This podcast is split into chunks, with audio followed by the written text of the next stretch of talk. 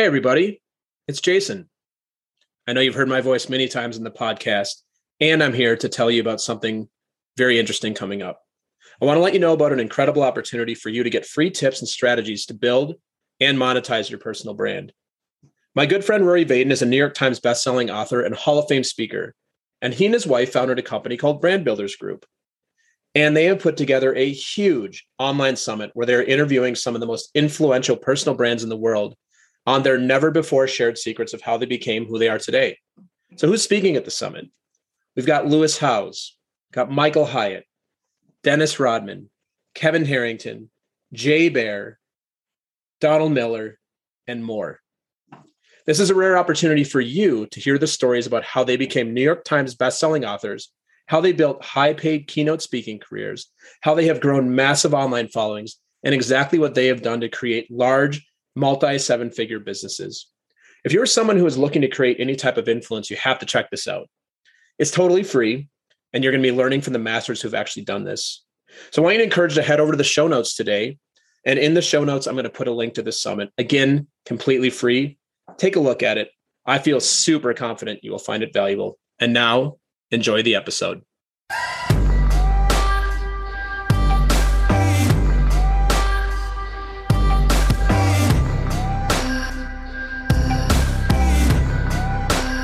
My guest on the show today is Karen Freeland, who's a recovering corporate workaholic turned author and coach. After years in high pressure leadership roles at Fortune 500 companies, she's traded in the boardroom for the bedroom.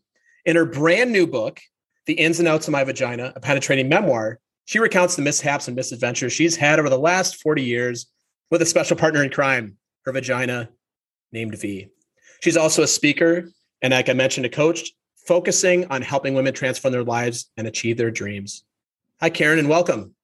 Hi, thank you so much for having me. Yes, I am delighted to have you on the show today. Karen and I were catching up before we press the record button. So, Karen and I do not know each other at all. As I've said on the show right. many times, some of my guests I know very well. I will be interviewing my wife. I know her quite well. Some of my guests I've met a few times, and some of we show up on a Zoom and go, "Hey, let's do a podcast episode." So this is one of those. So Karen, I'm super excited to talk to you about your book and just generally get to know you. So I'm um, super excited to have you on today. Thank you. It's so fun to be here. I'm excited yeah. to meet your audience. Yes. All right, here we go. Are you ready? Yeah. Oh, I think so. Yeah, and if you're not, we'll do it anyway. Always a good way to approach life. Exactly. So, Karen, first question for you. What's something that you nerd out about?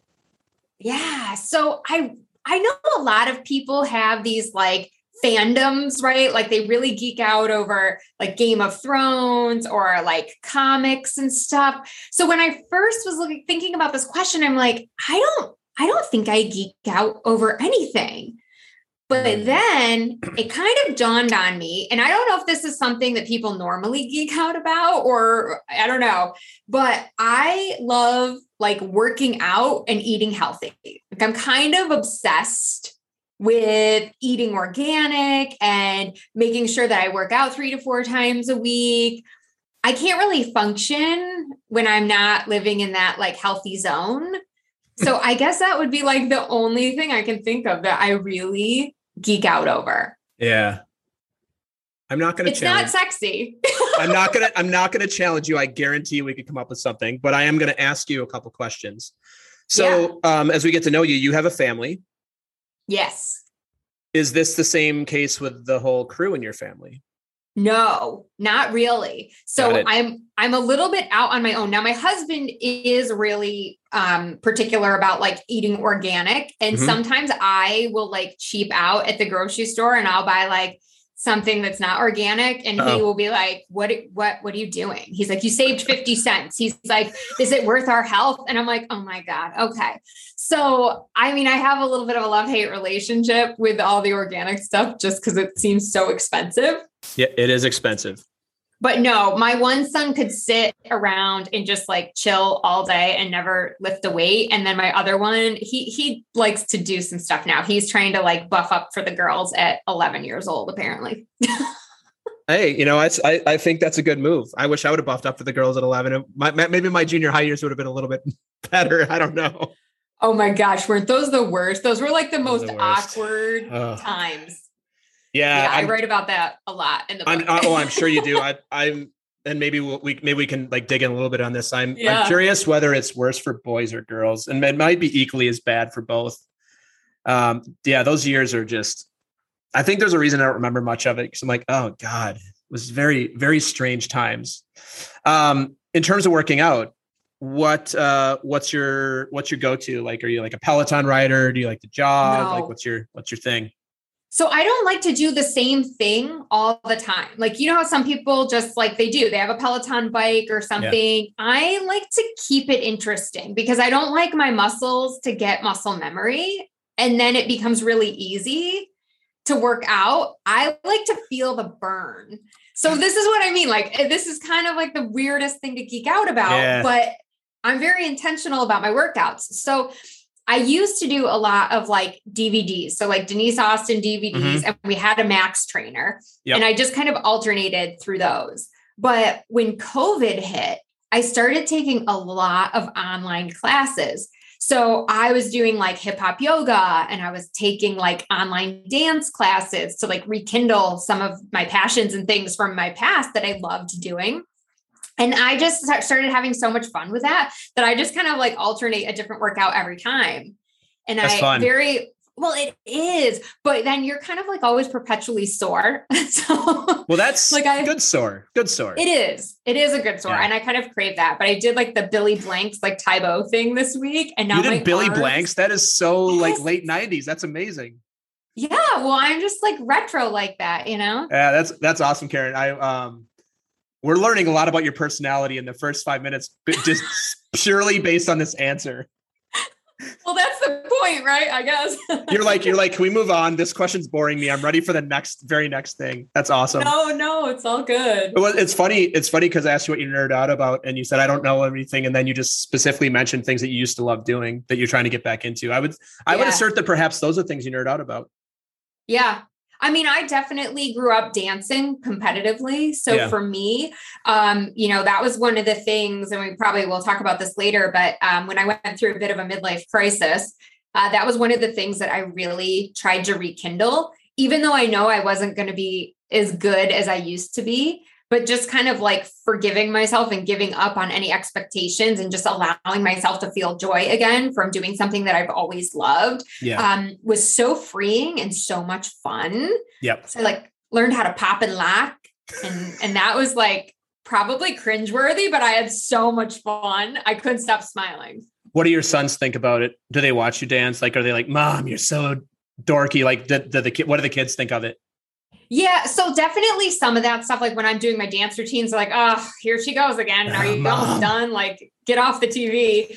Um, but actually, my oldest one, like I said, he's kind of getting to that age now where he is conscious of his body or whatever. Mhm. So he'll be like, "We should go for a run today. Let's go for a run." And That's like, awesome. I love it. Yeah, That's like we awesome. get to do that together and spend time and talk about things while we're running and just you know have a little quality time. Yeah, I was um I was I'm thinking to myself if I I like to give um I have two younger kids than yours. Uh, They're 5 and almost a year. So they're not Mm. quite same place, but I was laughing. I think if I was in yours I would say something like how do you think I met your dad and why you're here? It's like these are the moves that that like made it that this is why we're all here. So you might want you might want to take a look. Oh yeah, oh yeah. He definitely saw me dancing on the beer tub at in college, and exactly. Absolutely. This is this is how we all this is how we became a family. It's awesome. All right, Karen. Um, so we're going to talk about comfort zone. I know, like you do a lot of coaching. You know what that means. Like comfort zone for the for all of us is that it's the thing that like not only it's comfortable, but it's the easy thing. It's in kind of in your. I'll go do that thing. It doesn't bother me. I don't get stressed about it. What's something that's inside of your comfort zone that might be outside of somebody else's? And it's a little bit of a trick question for somebody like you because I'm taking two things off the table: speaking and writing a book. Mm. Okay. Because most people are like, oh, public speaking. And I'm like, yeah, but you're a speaker. So that would, well, and it might still be at your comb, but what's something different that comes to mind?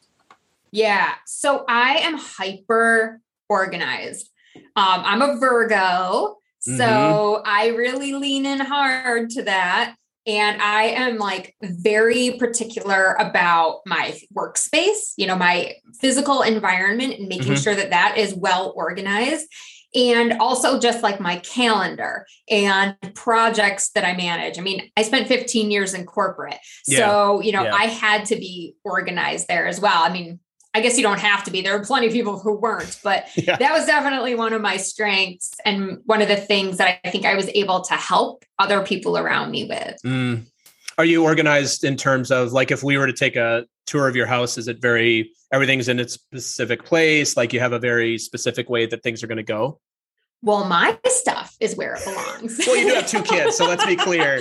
You're like, I do. Yeah. Yeah. Whatever and my husband, yeah he has a little bit of a laundry issue. Like he doesn't, he does his own laundry, but then it just sits in baskets for days and days and days, and he doesn't I, put it yeah. away. I I, I can and really, then, um, I I'll just leave it at this. I really identify with what you just said, and I'll leave it at that. Yeah. Fair enough. But um, yeah, I think that I'm like really in my zone when things are organized. When mm-hmm. there is chaos and disorder, it stresses me out. It overwhelms me. Yeah and I can't really focus because all my attention is on that thing that's not in the place it needs to be. Mm, interesting. Okay, so let's flip let's flip that question. What's something that's uncomfortable yeah. for you that's likely going to be comfortable or in somebody else's comfort zone? Yeah, and I think that this might surprise you given that I wrote a book called The Ins and Outs of My Vagina. But being really authentic and open and honest actually doesn't come very easily for me. Mm. So I I it is very easy for me to be open and honest about things like parenthood or work life balance or like there's certain topics where I don't have a problem being an open book, mm-hmm. but I have never been very open or forthcoming with things that surround my sex life or women's health issues like UTIs, yeah. um, periods, like, you know, things that are happening to women that, you know, my book is like all about, but we don't talk about them. And I've yeah. never really done that before. So that was really scary for me. And there were a couple of times, I'm not going to lie, where I really thought about not publishing the book. Really? Yeah. Mm. Yeah, I got really freaked out and I was like, I can't believe I'm telling people this. Like, people are going to read about my most intimate moments with my husband or with random guys in high school and college. And like, I don't know if I want them to know this about me. Mm. And then, so I had to overcome that. I had to get yeah, I'm sure. feel comfortable with being uncomfortable in order to actually get this book to market. Um, I was going to ask you this a little bit later in the episode, but I'm going to just ask you this now. Yeah. What did you, what did, what did you, what is the driving factor behind this book for you? Like what, why the book? Yeah. So there's like a lot to unpack there, but I think like the, the, the two sentences or whatever, like the Cliff Note version would just be, I never really wanted another woman to feel alone and mm. to hmm. feel some of the ways that I've felt over the course of my life um, because I didn't have someone to talk to, because I didn't think I, what was happening to my body was normal. And so, if I can just debunk those myths um, in a really comedic and fun way that is relatable, then I think women will be more comfortable talking about these topics, whether it's to a friend, a parent, a sibling, a coworker, even um, a doctor, right? Whoever is in their life that could be that trusted source for them. I want to make that okay and give them that permission to talk yeah. about topics that people think are taboo.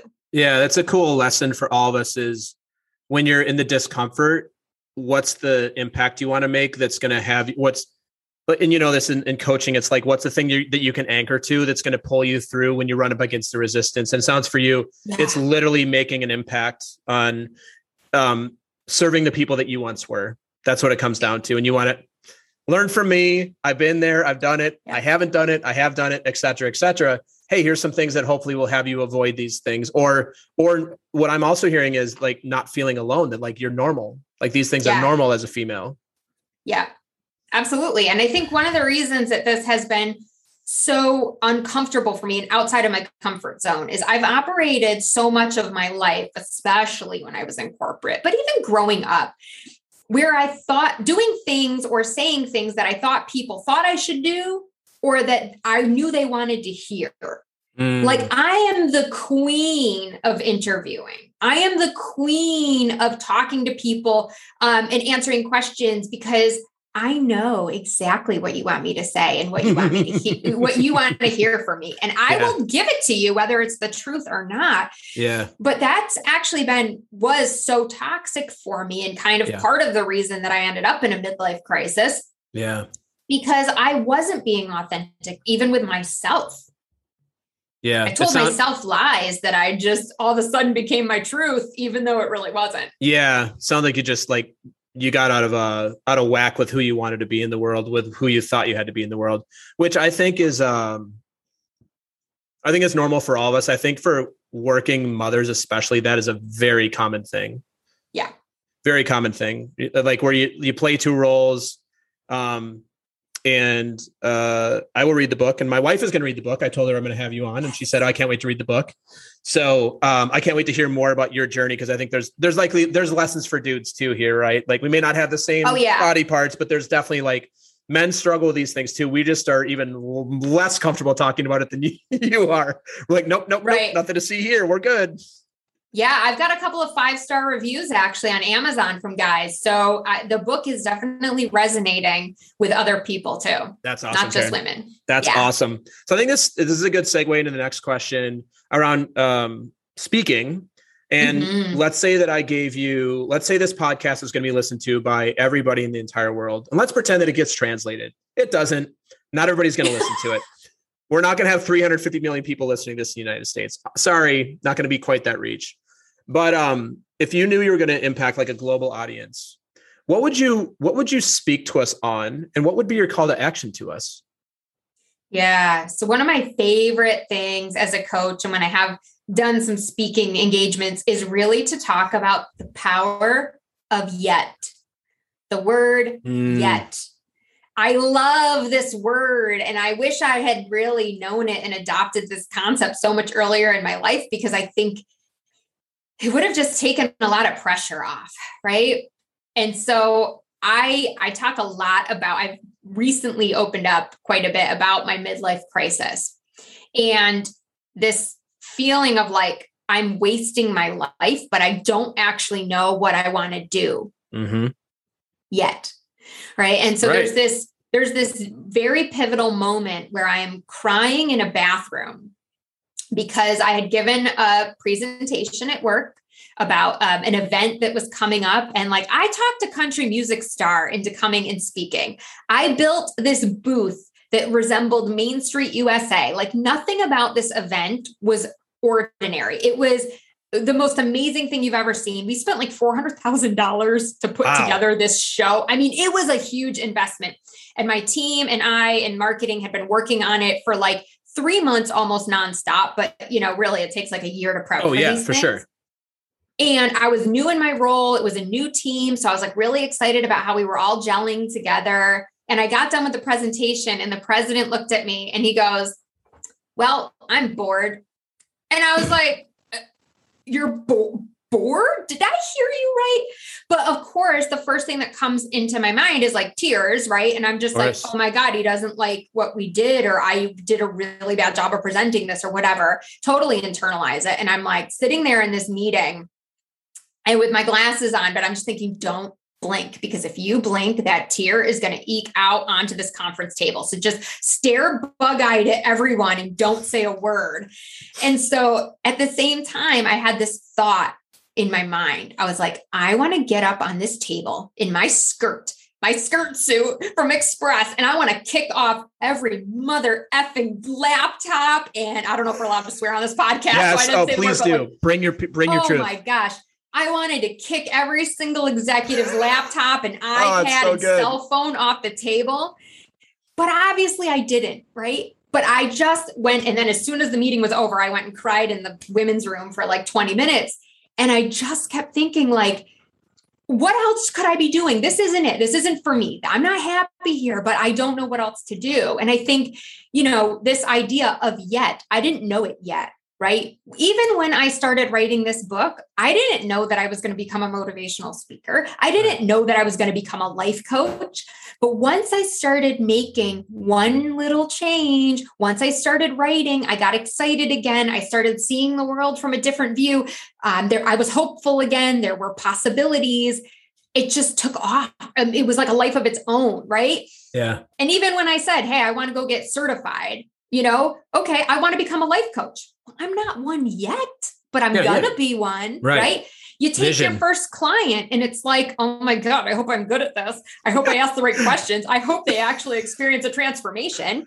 You don't know, You're like fingers you crossed. Oh my god. right? Yeah. Oh my gosh, I hope they really pay me. And they don't feel like they, they didn't get their money's worth.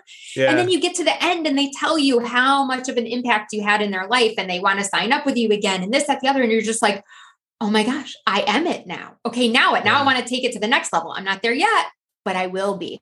So I just love the whole concept of um, the power of yet. And I think, you know, my call to action is just make that first sta- that first change right take that first step in the direction of where you think you want to go and see how it feels try it on for size yeah. you know because awesome. when you make that one change they all get easier Yeah, I'm man, as I was listening to your story, maybe you can help me out. Maybe you'll be able to help me out, maybe you won't.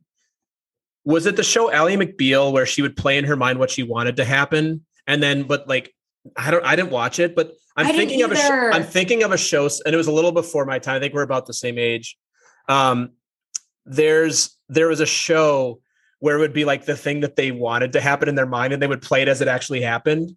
And then it would like Oh, cut to the so, so I'm just I'm just picturing like in your television show, it's like watching you like you motherfucker. You're fucking bored and you like get up, like slam the laptops and like all these, and I don't know if it was probably like mixed sex in the room, but like these, these I'm just picturing like these white dudes. mostly they're, like, men right mostly white guys, probably, because like statistically, Yep. probably. And you're like sitting in the back, they're like, oh my God. And I'm like picturing you like doing this amazing scene. And you're like, I'm gonna be an author and a speaker and a coach. And then it like cuts to you like actually like blinking into the camera, like, like right not gonna cry, not gonna cry. oh i love that That's so good. And we've actually written um, an outline for the first 10 episodes of a TV show for course the ins and outs. So I'm really hoping that we can get this picked up. I think it you. I mean, I think the, the branding of it is perfect for a television show. Can't wait! Can't wait to have you back on once you get that deal signed. We'll talk about TV. All right, Karen, we're going to take a really brief commercial break, and we'll be right back after this. The Talking to Cool People podcast is brought to you by Jason Frizzell Coaching. Jason works with amazing people who are looking to find and develop their passion and purpose and create their journey to wherever it is they want to go. Check us out at jasonfrizzell.com, Facebook, or on Instagram. Jason loves hearing from anyone who thinks it would be cool to connect, to be coached, or to be a guest on our show email him at podcast at jasonfrizzell.com or DM him on Facebook and Instagram. And now, back to some more amazing conversation on talking to cool people. Karen, Yes. you ready to keep going? Or are you ready? Are you calling it? You gonna are you gonna slam the computer and walk away, or are we, we gonna keep going today?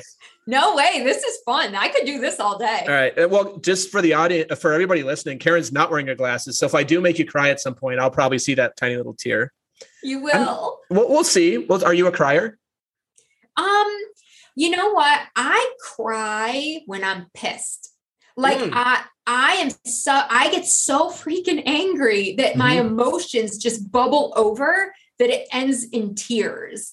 Yeah. And it's almost never I'm almost never crying about the actual thing that's happening. Yeah. yeah. It's but it's like a culmination. It's like the camel, the straw that broke the camel's back.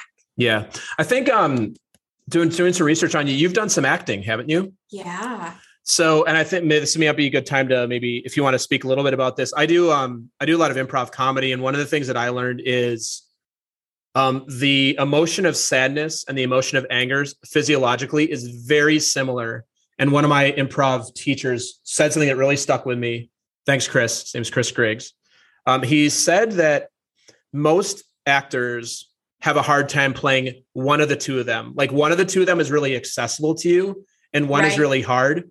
I'm almost never true. So I'll just speak for myself, and I want to hear how this goes. And I think it's, I think you and I are similar. I get angry, angry, frustrated, annoyed really easily. So for me, that's very accessible. I don't get Yes. sad that often, and I, I'm not a, I'm just not a crier. It's not because I'm a dude. I just, it's just not where I do it. But like, for me, like it's very like I have a lot of access to like anger, and it's usually not very strong anger. I don't have a lot of access to sadness. Is that? It sounds like maybe that's similar to you. It shows Yeah. up as more of like an anger or frustration. 100% that totally resonates with me you know i can play and actually i used to do some improv as well through Nice. ucb when i was living in new york Nice. oh i loved it it was so much Mhm. fun but you know there's always this temptation too in improv to go the angry route but like nobody Oh, yeah. likes the jerk out No, that's No the first thing that they teach person. you is don't Right. fight with your scene partner because there's enough fighting in the world. Like build us a scene. Karen and I are going to build a scene that's going to have you be like, oh, these people like each other and they have shared goals and they want to create something, not like, you know, like, uh, man, we could geek out on improv. I, I remember we had a, I just have to share this now because this is improv and this is the way my mind works. I had Yeah. somebody in my level two class.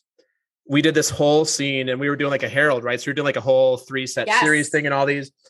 And my teacher called him the scene killer because you would literally like set up the scene and you'd have like you could have this whole thing going on and then he would drop something in that would be argumentative and like just completely out of left field that would just kill the whole thing. yeah it's so hard i mean you It need a group that can really gel because Yeah. otherwise it yeah it just doesn't and it just doesn't feel authentic Yeah. Yeah. Well, um, so you know, the question I have for you in this section is very open-ended for a reason. So like what do you want us to know about you?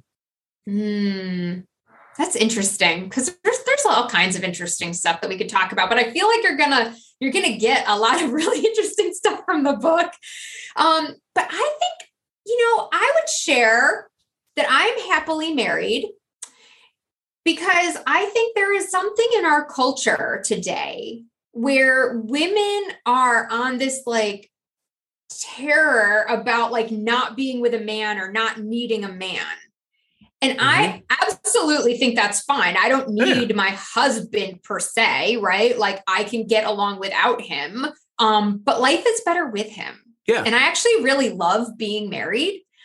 So I find it interesting that, you know, there's a lot of people out there today that just kind of want to like have this whole cry for like being single. And yet a lot of clients that I have that are older who are single are coming to me because they want help in the relationship area because Right. they feel like something is missing Yeah. and they don't have that deep, deep connection. Yeah. Um, so I think that's one of the things that I want to share because there's also a lot of assumptions that are made when you write a book about your vagina. Like Um, what? I re- yeah, I've never, like I've never written a book about about this topic. So no. Oh, you'll have to educate me. Yes. Yeah, I mean, I think there's an assumption. Well, I know there's an assumption because some people actually who I went to high school with were sort of texting around asking, like, does Karen have an open marriage? Uh, because What what does that have to do with writing a book? Well, because what could I possibly have to say about my vagina when I've been with someone for, you know, 19, 20 years? Because we met in college. So they sort of automatically assumed, well, this book must be all sex. And maybe they have like an open marriage. We don't. I'm a very jealous person. I don't share very well. Um, ask anybody who went on spring break with me in 1998. I like hoarded my own Dr. Pepper and Pepperidge Farm Milano cookies for the trip, and I like shared with no one. Yeah, they don't let me live that one down. That's funny. Um, yeah, so I just kind of like to like put that out there. The other thing that you might find really interesting, or at least comedic, because I, I'm always only two steps away from humor, but yes. I've never been sent a dick pic. You've never been sent a dick pic. Never been sent a dick pic. And so this is a, little bit of a debate with some of my friends because they're like, you should consider yourself lucky because they're really offensive. And I'm yeah, sure I don't know any women are. that likes them. No, I don't actually want one, but I'm sort of offended that no one's ever wanted to send me one. Like, am I not good enough for a dick pic? I'm confused. It makes me feel sort of like bad about myself. Can You you, remind- appreciate that? You remind me so much of uh, a friend and a fellow uh, podcast guest. Her name is Jenna Kingsley. I'm actually going to connect the two of you. Oh, she has a podcast. She, she has a podcast called Social Studies, and it's I uh, recommend it again. Recommend it to everybody. Everybody listening. Her style is she's like she's like a Jerry Seinfeld but female.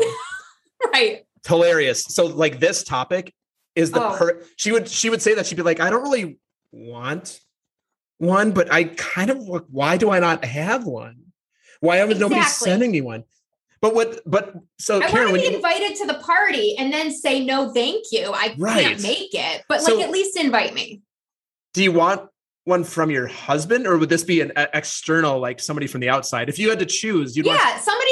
I mean, my husband, I guess, could send me one, but he's not really into sending pictures. So well, and that it's also be- you've seen that yeah. for 20 years. You're like, yeah, Right. there, you know, yeah, whatever. Like Right. And that's the thing. Like, I don't actually want to see it because that's the thing. I have my own veiny pickle at home. Like, we're good. But I'm just kind of annoyed that I'm not, like, am I not hot enough? Like, what is the deal? Why can't I get someone to send me something? don't I feel like I really want to like have a like a micro laser coaching session on your context on not getting a dick pic. we're gonna now we're now we're gonna get into the juicy part of this episode. We're gonna talk about your book, but we're also gonna talk about yeah. what's missing in your life, Karen, that has like what is, what is it that you need here? I don't know. This feels like it, you you need to do some deep work around this. I guess so. Maybe I do. that is that is hilarious. You're like, step one, I want people to know that I'm happily married. Step two, I've never received a dick pic and I'm pretty unhappy about it. That's amazing. Very yeah, funny. now that you're re- regurgitating this to me, it does seem sort of ironic, but um, very- that's how that's my great. mind works. That's great. I love it. Yeah, you and Jen are going to get along tremendously well. Um, uh, I want to ask you. So, well, what's the secret? What's the se- secret to your to your happy marriage? Because I don't think there's one. You know, Yeah. there's not one thing. What's the secret for you and your husband's marriage? In your Um, opinion? Yeah, I think a lot of communication. Like I we have notoriously in the past like really done like the cold shoulder thing. Um and that is not helpful or It isn't. you know, no, it turns out it's not. I mean, I tried it for a solid first 10 years of our marriage. Is this like a Um, don't need anything from you type of cold shoulder thing? Uh, It's kind of like a you were a dick to the kids. I'm not going to talk to you for a couple days. I want you to know I'm really unhappy with how you handled Oh, that God. situation or like, you know, whatever. Um so we now we really try to talk things out and we'll kind of call each other out like, "Hey, you're being really angry about the dishes. Is this really about the dishes or is something else going on?" And then it's like Ah, you know, the other day when we were in the store and you said you didn't like how that thing looked on me, it's really bothering me, like whatever, you know, and then we really are able to talk it out.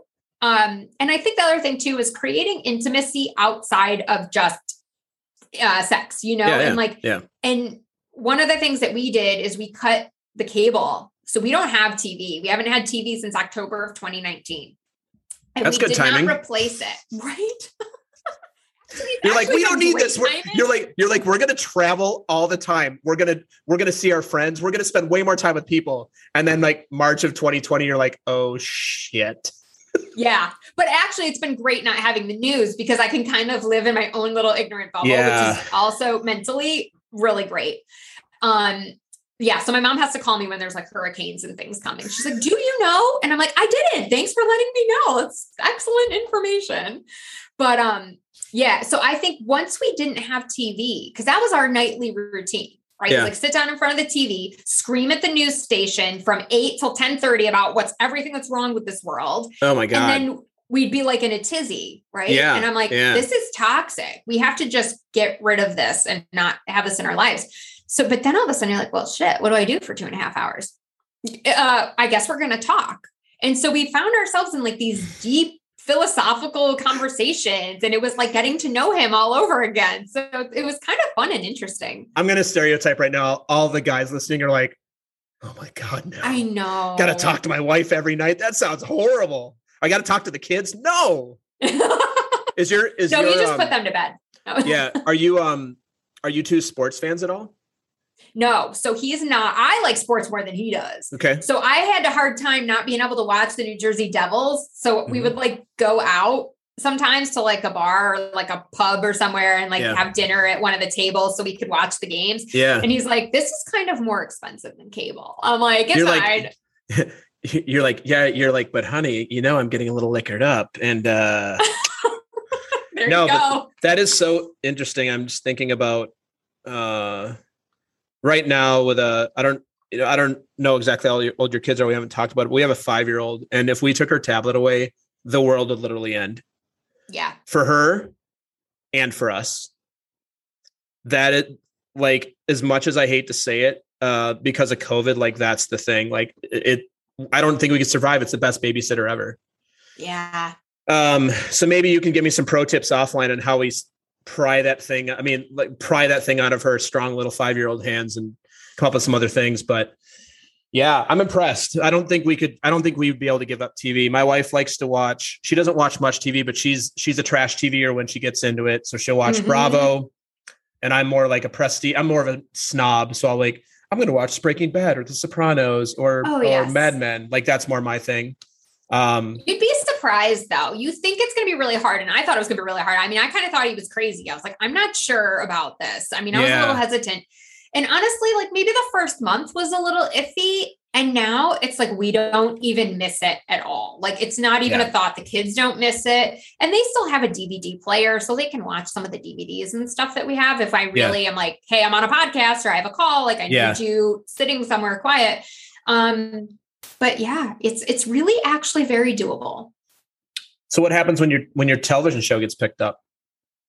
Then we're going to go to a bar. No, I don't know. You'd be like, I'm going to watch the Devils and the ins and the outs and the ins and outs. Exactly. That's awesome, yes. Karen. That's amazing. Um, I had another, I had a, well, so around the news. So it sounds like you also don't, you don't like read the news on the internet.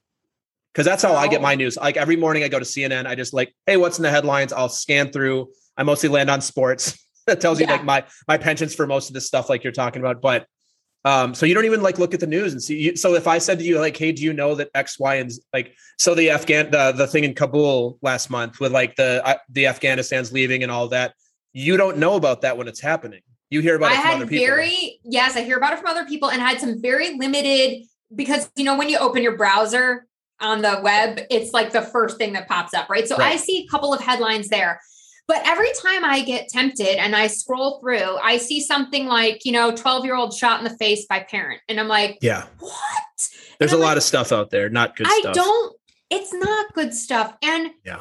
I think I internalize these things sometimes. Like, I'm like, how could this person be a parent? How could they do this? And I get really frustrated. And it's like, Karen, you can't control it. You have yeah. no, there's nothing you can do but pray and like to help this kid who's now lost his life.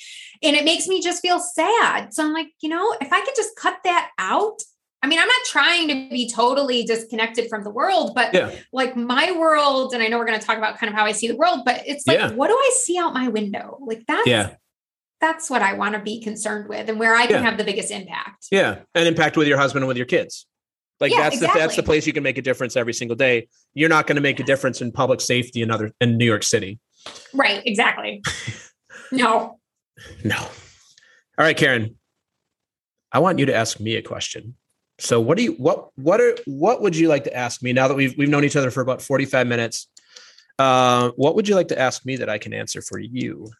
Yeah. So I was going to ask you if you're going to read the book and if so, why? And it sounds like, yeah, you said why, but I'm, or you said you would, but I'm interested in what is it about the book that sort of draws you in or that you yeah. think you're going to read that you're excited about hearing? I like this. Karen's using the podcast as market research. She's like, this is a dual purpose question. I think it's interesting, but also you're like, let me get on my notebook so I can tell my publisher that these are what this yes. guy said, a straight man said.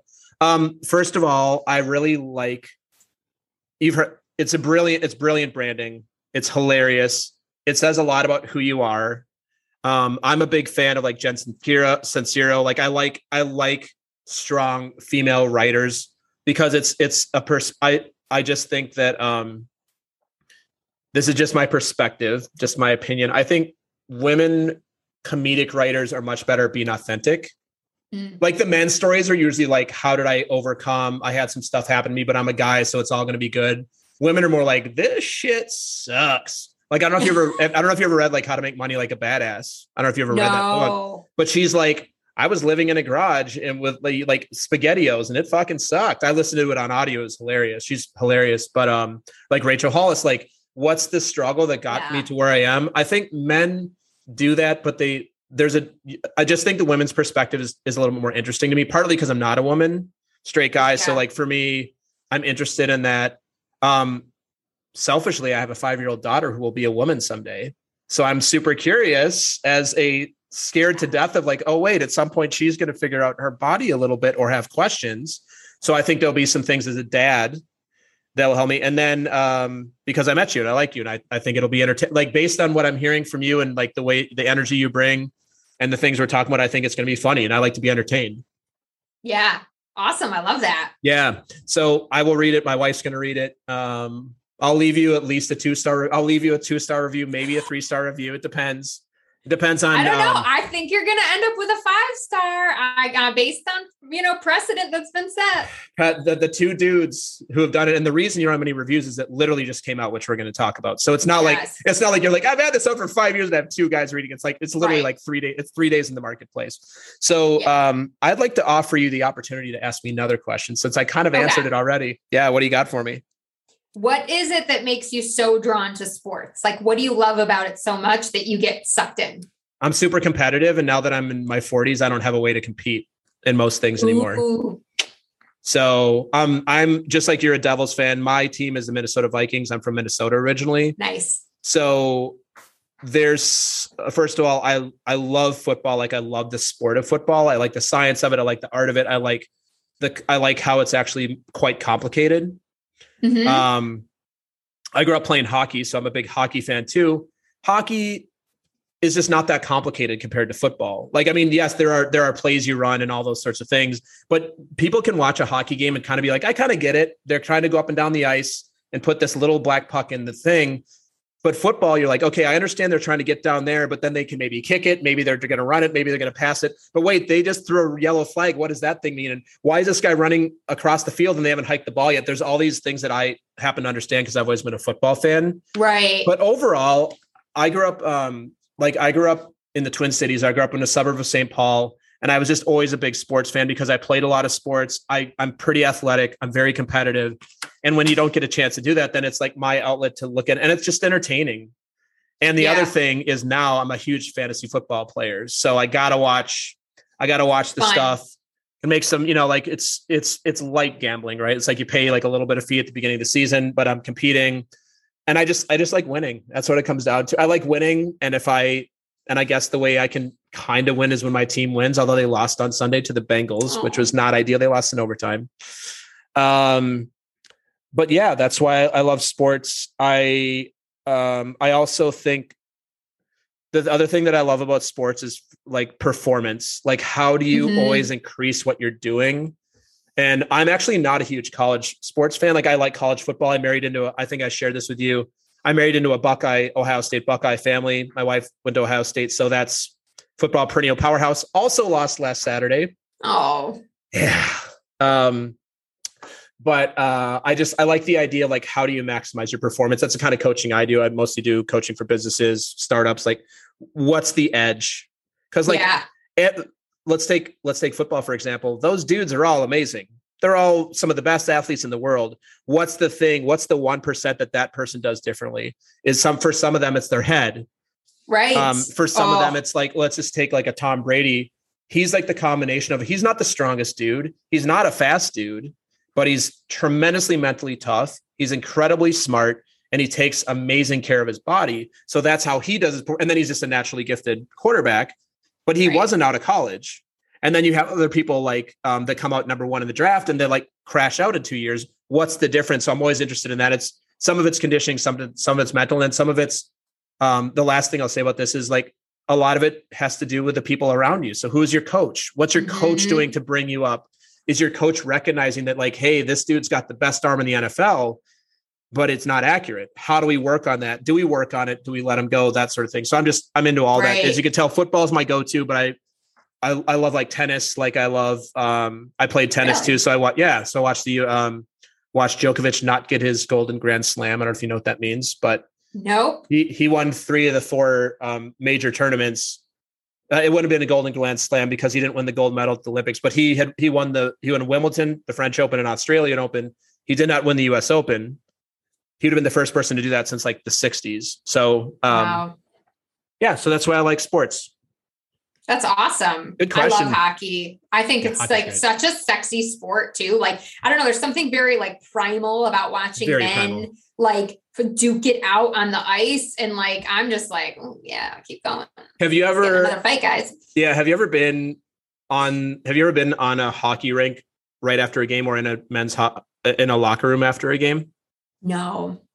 It smells horrible. Oh, my son played hockey. So opening horrible. his Oh. bag was like, ugh. Yeah, like, you accidentally leave it in the car or you don't Hor- oh, no. unpack it the second you get home. Well, You can't. You can't because you're sweating your butt off, and then the sweat freezes on the stuff when you're not using it. It's horrible. It smells Right. so bad. Hockey players sweat Yeah. their ass off yes. because you got all- because you got a lot of stuff on. yeah, and, people like, you're well, up and you never stop moving. Really? Really. Stop moving. Even when you're on a line change, you're only sitting for like two to three minutes, and then you're back on the ice again, and you're you're busting your ass for a minute to two minutes. So awesome question. Nobody's ever asked me about that. So thank you, Karen. I love it. Nobody's ever asked me why I like sports, but I've never really like. I've never said like, oh, I really like sports either. So maybe that's why. Right. Maybe I, I think we're doing some improv. I'm offering you something, and you're like, hey, let's take this and run with it. Perfect. Look at love that. it. I love it. All right. Um, what are you passionate about? Yeah, right now I would say having a bigger purpose, something that is bigger than me.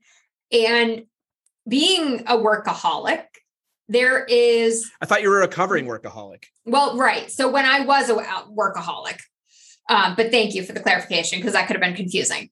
So when I was in corporate and I was just working 24 7 and really put stock in nothing else other than my job and who I was in my job, there was no time for me to have a bigger purpose. And then when we had these two deaths in my family, I suddenly was faced with my own mortality. It was Mm. like I was staring death in the face. Hmm. Even though I really wasn't, that was how I felt. Mhm. And so I started realizing like I don't have hobbies. I don't have anything where I feel like I'm making an impact in someone else's life. So like what is my purpose here? Why am I here? And so now that I've kind of gone through that whole big deep valley of midlife crisis and come out thankfully on the other end, I'm really intentional about making sure that the things I'm doing have a bigger impact on someone else's life. So I joined when we moved to South Carolina. I didn't really know anyone. And so I joined um, the Greenville Junior League so that it's a women's service organization. And so we do a lot of volunteering and helping with, you know, economic mobility and um, sex trafficking, like trying to, you know, provide a safe place for people um, who have been victimized by that. And we have like a nearly new shop where we resell like higher end things for people who, you know, don't have the financial ability to go buy them new. And it's really been such an ex- I don't know if exciting is the right word, but fulfilling or fulfilling way uh, to give back and to feel like there is something bigger than just me. Um, and also with my book, a portion of the proceeds are going to go to the Alliance for Period Supplies. And so you can check them out, allianceforperiodsupplies.org. Um, but basically, what they do is they get um, period supplies to women in need, you know, of lower economic status who Mhm. can't afford period products. And this is something that like didn't really dawn on me in my younger years. Like, you Yeah. know, I would get my it. period.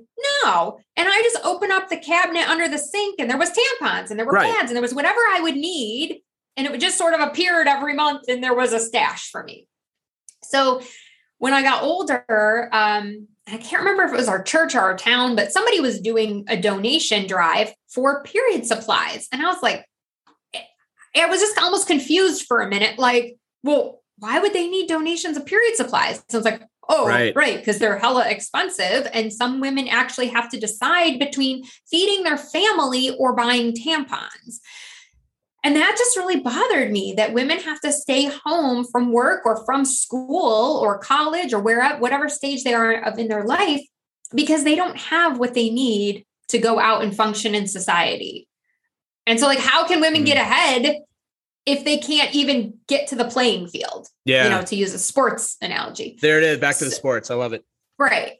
So for me, that has just been the thing right now that I'm really passionate about carving out time every week, you know, to in some capacity give back in a bigger way.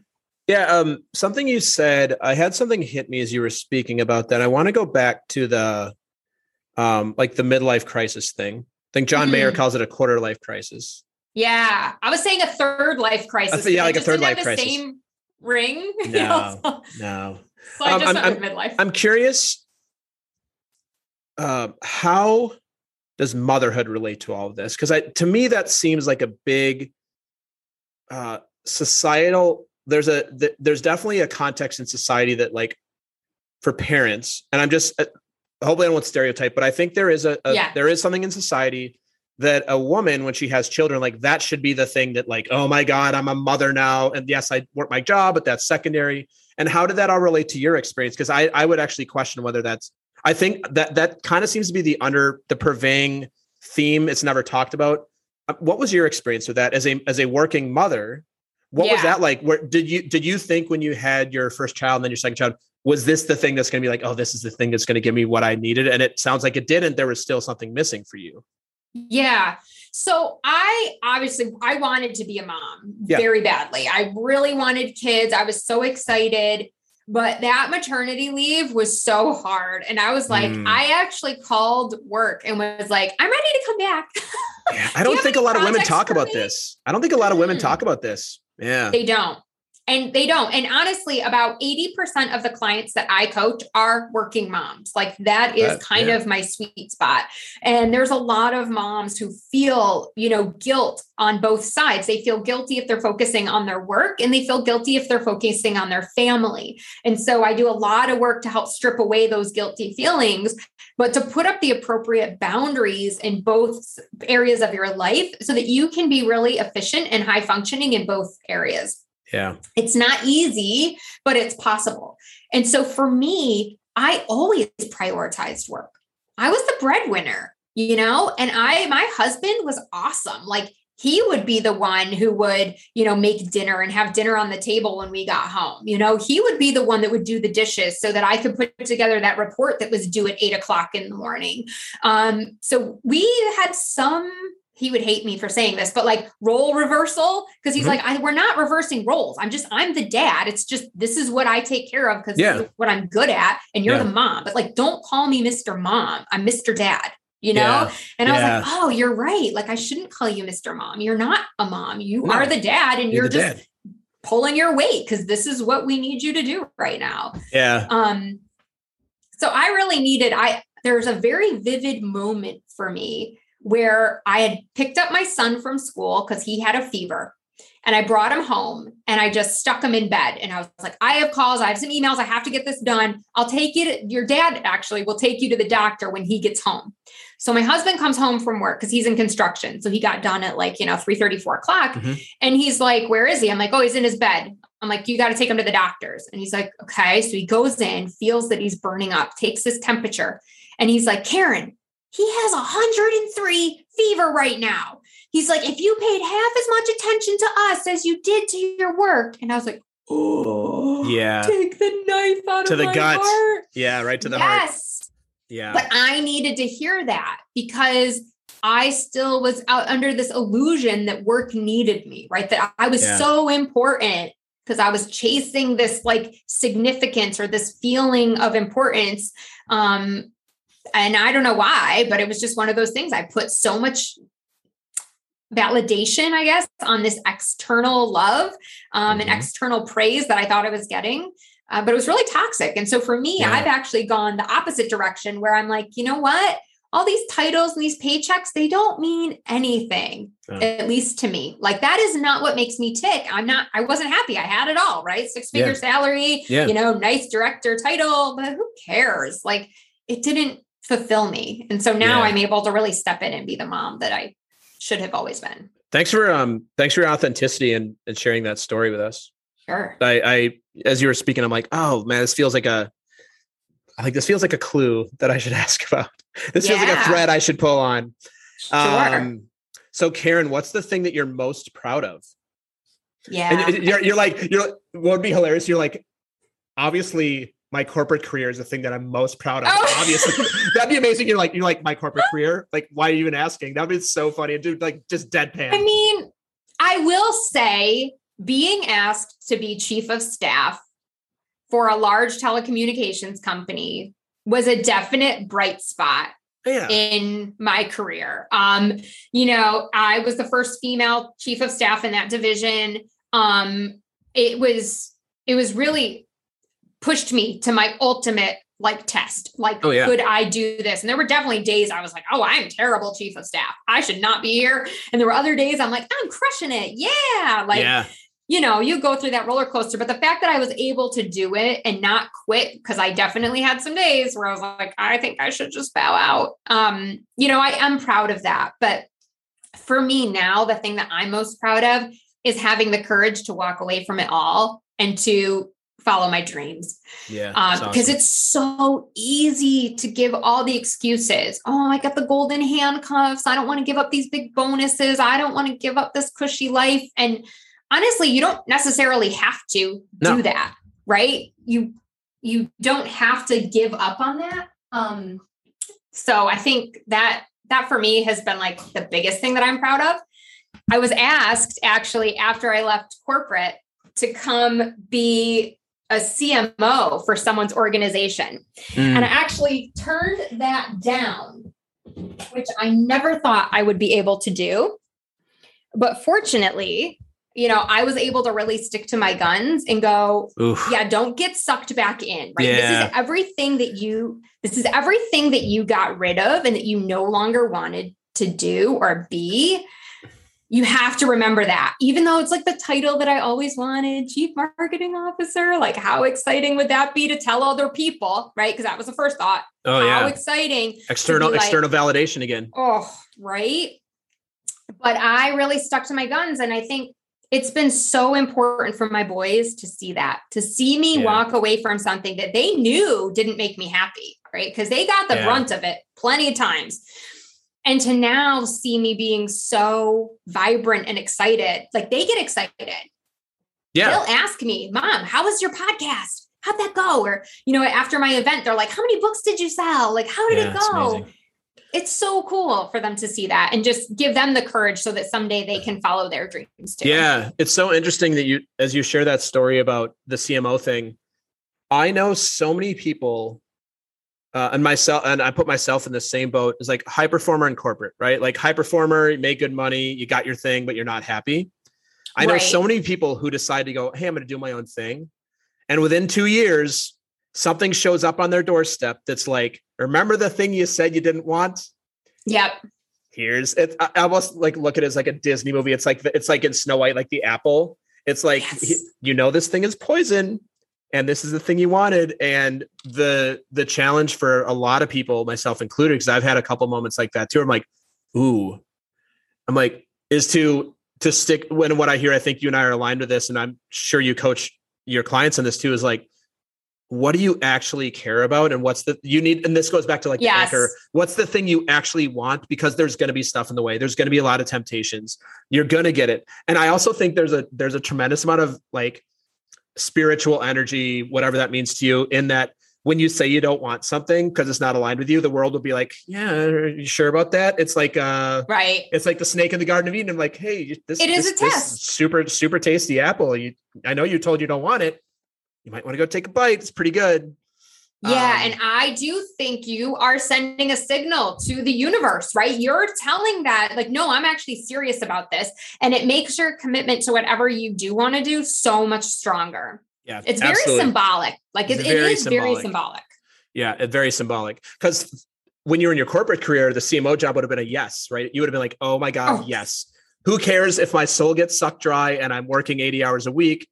I need that thing. And then like, but it's it's good that you had it offered when you were ready to not have it because you would Yes. probably not be here with me today and you'd probably be miserable. I would be. I Yeah. absolutely You know you would be. Yeah, that's awesome.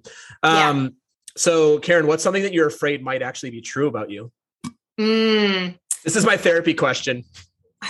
Yeah. And my answer actually was going to be I really try not to take on what other people think about me because Mm. it doesn't actually matter. Um, so like my kids will fight all the time and oh, he called me a butthead. I'm like, well, are you a butthead? No, I'm not a butthead. Okay, then it doesn't really matter if he said that or not, right? Yeah. And at the end of the day, like someone else's perception of me is their reality. Right. It, and it doesn't actually matter. So I can be like, oh no, no, I'm not pig-headed, or no, no, no, like I I don't really have it all together. Whatever that thing is that you think about me. But if that's what they think, then that is their reality of Mhm. me. And so it's really easy, I think, for us to like take on what other people think about us. And it's often negative stuff. Yeah, for Um, sure. So we'll be like, oh, we'll say something like, yeah, oh, I'm such a ditz. I forgot this again or whatever. And then we're basically telling ourselves that we're a ditz. And our brain's like, oh, okay, well, if you're a ditz, then I'm going to prove you right. Let's do something ditzy. Of course. Yeah. Yeah. So for me, it's like, you know what? You can think whatever you want about me. And I'm just going to try not to take that on. But I do think if you want like a straight answer, because I thought about this later and it Well, you've already answered. like, you've also uh, you've already answered this question once earlier in the episode. You know that, right? no. You're you're afraid that you might not actually be worthy of a dick pic. Oh, right, exactly. That's- that is that's- like that- the that's biggest, one. That is.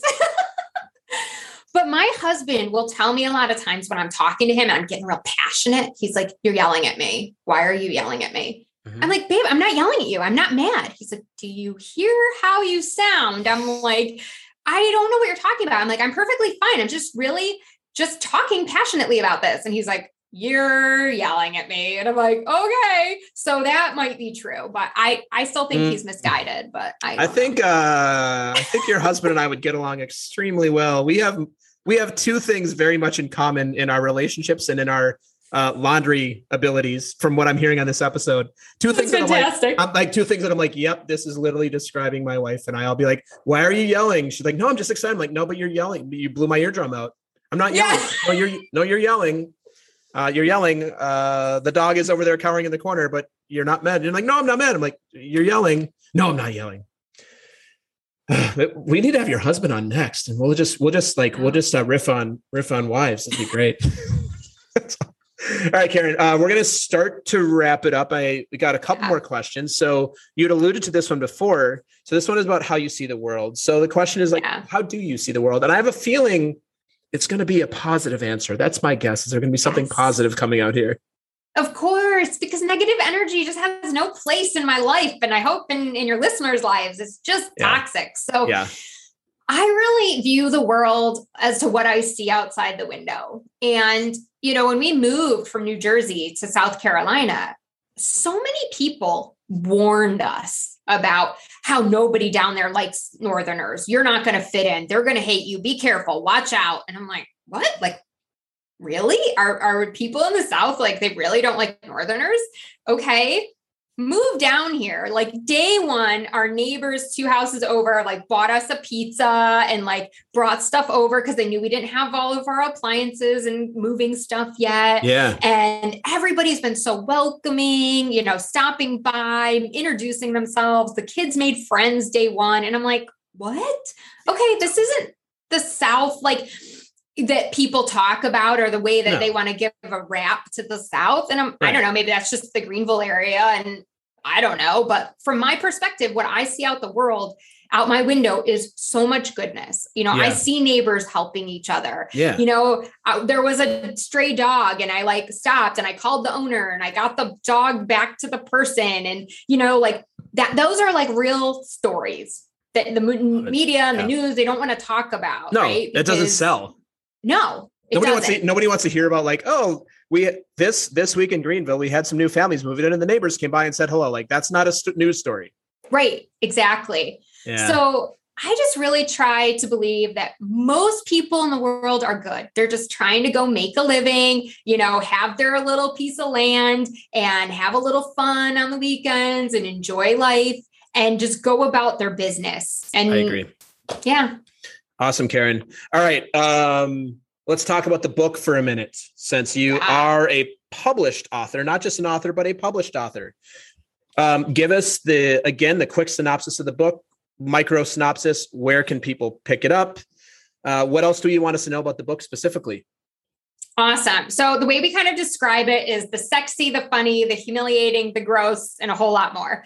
Um, it is really a tale of me and my vagina from day one, kind of like realizing that I even have one, all the way through to, you know, 35 years old, finally experiencing that ultimate orgasm.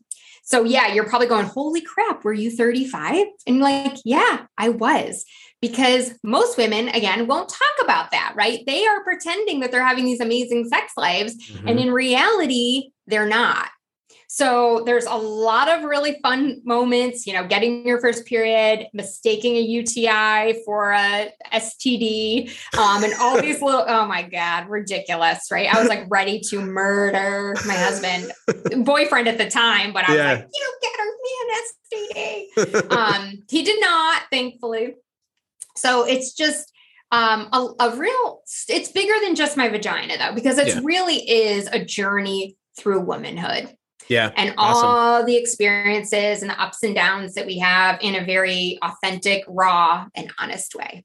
Yeah. I'm, I'm, I was over here smiling because I just had a thought. Are you like, I'm sharing literally my lady parts to the world and nobody's sending me a dick pic. Like it's like right. you've got it all. You're like, listen, y'all, like you can buy this for like eleven ninety nine or twenty four ninety nine or whatever it is. And like I'm just requesting that, like, can you just validate me with with, with a, like, I might get a slew of dick pics now. My husband's no, no, gonna be like, "What is wrong with you?" It's like it's like uh, Karen. You're literally showing us ours. Like literally, like you know, like the like elementary, like show me yours, I'll show you ours, like the elementary school thing. You're like, right. here you go, here we go. Yeah. That's awesome. So, uh, where where can people pick it up? Absolutely. So it's available online where books are sold. So Amazon or barnesandnoble.com. Um, select stores in South Carolina are carrying it. So nice. Fiction Addiction has got a few copies and a couple of the Barnes and Nobles here in the Greenville area, um, as well as Charleston actually and Hilton Head. So cool. So so thankful for their support. Yeah. I like to um, always ask authors on as well would will you sign books if you like to oh, go to absolutely. the store if people if you've got any you'll sign books people want to get an autographed copy cool absolutely. Awesome. Uh, let's talk about the second thing now. Besides being an author you're a speaker and you do coaching. You've kind of mentioned your like like talk for a minute about who's your ideal client and like what what does that look like? What do we want to know about there yeah. So I really say like successful working women who want to rock their reinvention is my sweet spot. Um, so whether it's leaving corporate or it's actually just staying in corporate, but setting up those boundaries so that you can really have a better, more quality life. Mm-hmm. Um, that, you know, uh, working with women is, is pretty much the extent of who I work with. I've had a couple of guys that I've coached, but, um, you know, I think just the working mom thing, it's like been there, yeah. done that. And it's so easy to relate. And I know yeah. a lot of the tips and tricks that you can employ to really get to where you want to go. Yeah, I do. Um, I do personal brand strategy work through an awesome company called Brand Builders Group. And the very thing, first thing we say is when you start out, you are most powerfully ready to serve the person you once were. You once yes. were. No matter what you Absolutely. do, consulting, coaching, you know, um, if you're like a if you're like a financial advisor who used to not have any money, like that's the person you most of us are best at serving the people we once were. Yeah. Because it's very identifiable. That's awesome.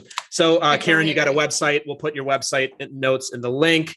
The link to the book is there. The um, um, is there anything else? Any other places that we can find you, or any else connected? Obviously, probably on Instagram, social, LinkedIn. Anything else? Yep. Instagram, Twitter. Those are the best places to find me. Um, Facebook, Karen Freeland Life Coaching. So yeah. And if anyone's doing events, so, you know, you want someone to come out and speak, or you know, even book clubs, um, doing some of those with awesome. around the book. So yeah, let me you know. do um you'll do uh virtual in per if it's local, yeah. you'll do in person. If it's virtual, you hop on.